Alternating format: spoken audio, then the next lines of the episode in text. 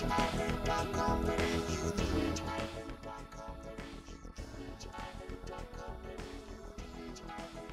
everyone, my name is Jim Bavalis, Workplace Relations Legal Officer, and here today I have me with Bree Marinia. Hi Bree, how are you going? Hi Jim, I'm good. How are you?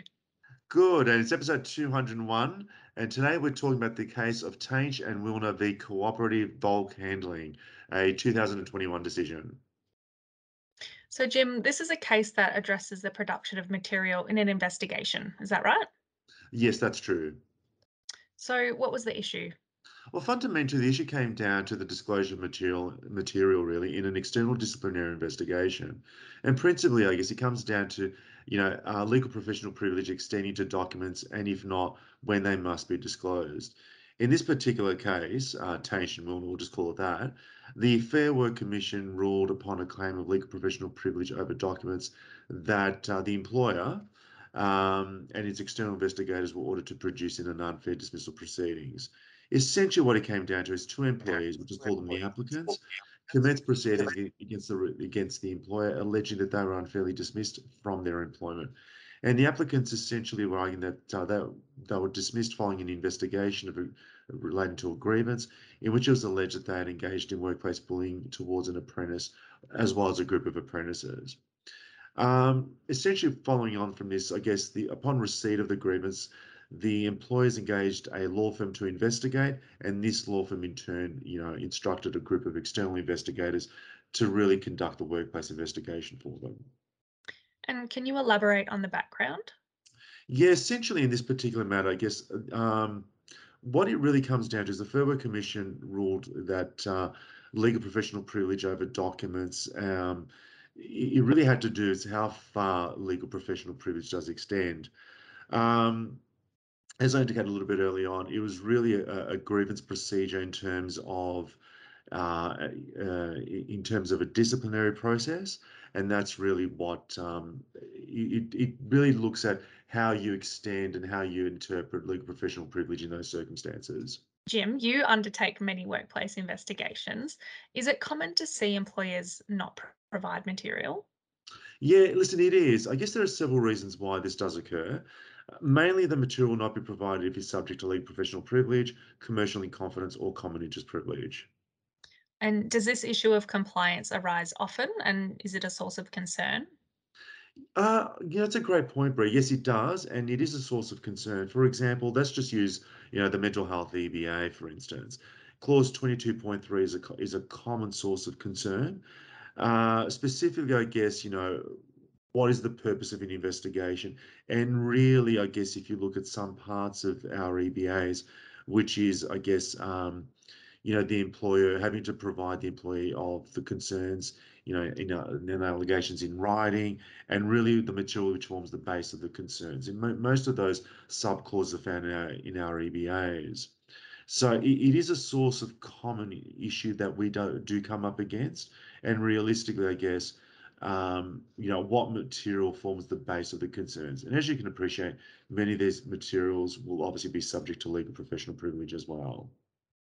So, what did the Fair Work Commission have to consider in this matter?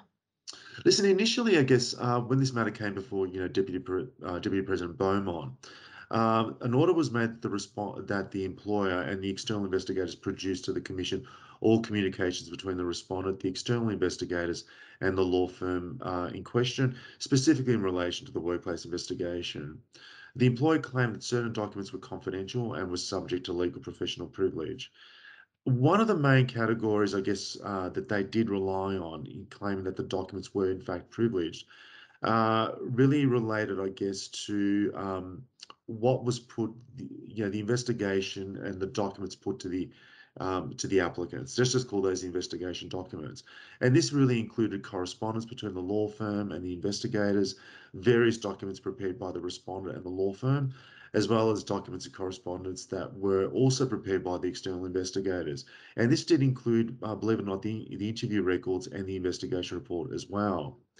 Um, the employer claimed that the investigation documents were subject to LPP as they were created for the dominant purpose of obtaining or giving legal advice. And realistically, what the Fair Work Commission was required to determine was really two key points. Number one, uh, the investigation documents were created for the dominant purpose of obtaining or giving legal advice to the employer from the law firm. And secondly, the if the investigation documents were in fact privileged, that the privilege had been waived by the employer through its actions. The employer submitted that each of the investigation documents was created because it sought legal advice in relation to the bullying complaint, investigating the complaint, and potentially taking disciplinary action as well. The employees or the applicants in this instance uh, argued, obviously, to the opposite of that. They claimed that the investigation documents were in fact not privileged, um, on the basis that um, the documents were were used to determine the allegations and whether disciplinary action really ought to be taken or was an option in this instance. The employees also argued that obtaining legal advice was just really secondary to, to this entire investigation. It wasn't really the primary component. And what they did is they relied upon other letters that were issued to them by their employer during this process to argue that the dominant purpose test of the investigation was determined was to determine whether disciplinary action could be taken and realistically from their perspective not to seek legal advice. So what did the Fair Work Commission determine? Listen, the Fair Work Commission essentially determined that the claim of legal professional privilege, if we just localize it to that, um, from the perspective of DP Beaumont, uh, they had to consider, I guess, what LPP is from the relevant case law. And they did obviously rely on, on some recent cases. Uh, the case of Stephen and Seahall Enterprises did come up. And this is where the full bench stated that in this in that particular case, uh, they do not have power under Section 592, subsection C of the Fair Work Act, to order the production of document of documents over which legal professional privilege was claimed. So that was actually something that was actually relied on. Um, ultimately, uh, the Commission did not agree with the applicants, or sorry, the employer's contentions. Uh, in the Commission's view, the only purpose of the investigation, and really came came down to the sole purpose, uh, was that the documents were created in connection with the investigation itself. And that was really for the law firm to provide legal advice to their client, being the employer or respondent. The Commission uh, determined that what really this meant was that legal professional privilege was directly applicable to the investigation documents and process themselves. Um, DP Beaumont did not agree that the letters and correspondences issued by the or issued to the applicants during the investigation process demonstrated the legal advice was not the dominant purpose of the investigation documents. So that was something that did come up as well. And further, um, uh, DP Beaumont also um, found that really subject to certain exclusions or certain unique instance unique instances that the investigation documents attract a legal professional privilege. Um, realistically, uh, at the end of the day, the commission was just not satisfied that there had been any particular waiver of privilege. So, can it be said that this decision left unanswered questions? Listen, I'd say not. I think it's a probably a fair summary that the correct legal interpretation has actually been applied. So, what can our members take from this decision? So I guess it's very common for our members to conduct workplace investigations internally or engage an external investigation firm, firm to conduct the investigation. In such circumstances, I guess the protection provided by legal professional privilege um, you know, might not necessarily be available. Uh, so members need to be quite vigilant about this. But um, following on from this particular matter, whether workplace investigation is to be conducted by, say, an external investigation firm in specifically a law firm or in, an instance where legal advice may be obtained for that investigation, um, then the protection is there. I guess, uh, you know, in many instances, our members utilize us, VHIA, or a law firm. So if we could probably just summarize that, the protection will apply based on this decision.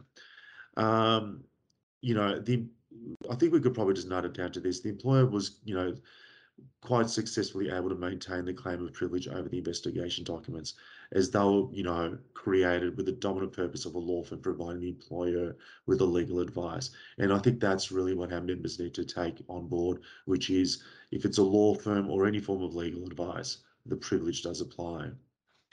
Okay, so have you got any final thoughts for us? Listen, I just think um, members just need to be quite vigilant and specific around workplace investigations. I think that's probably the key. Great. Thanks, Jim. Cheers. Thank you.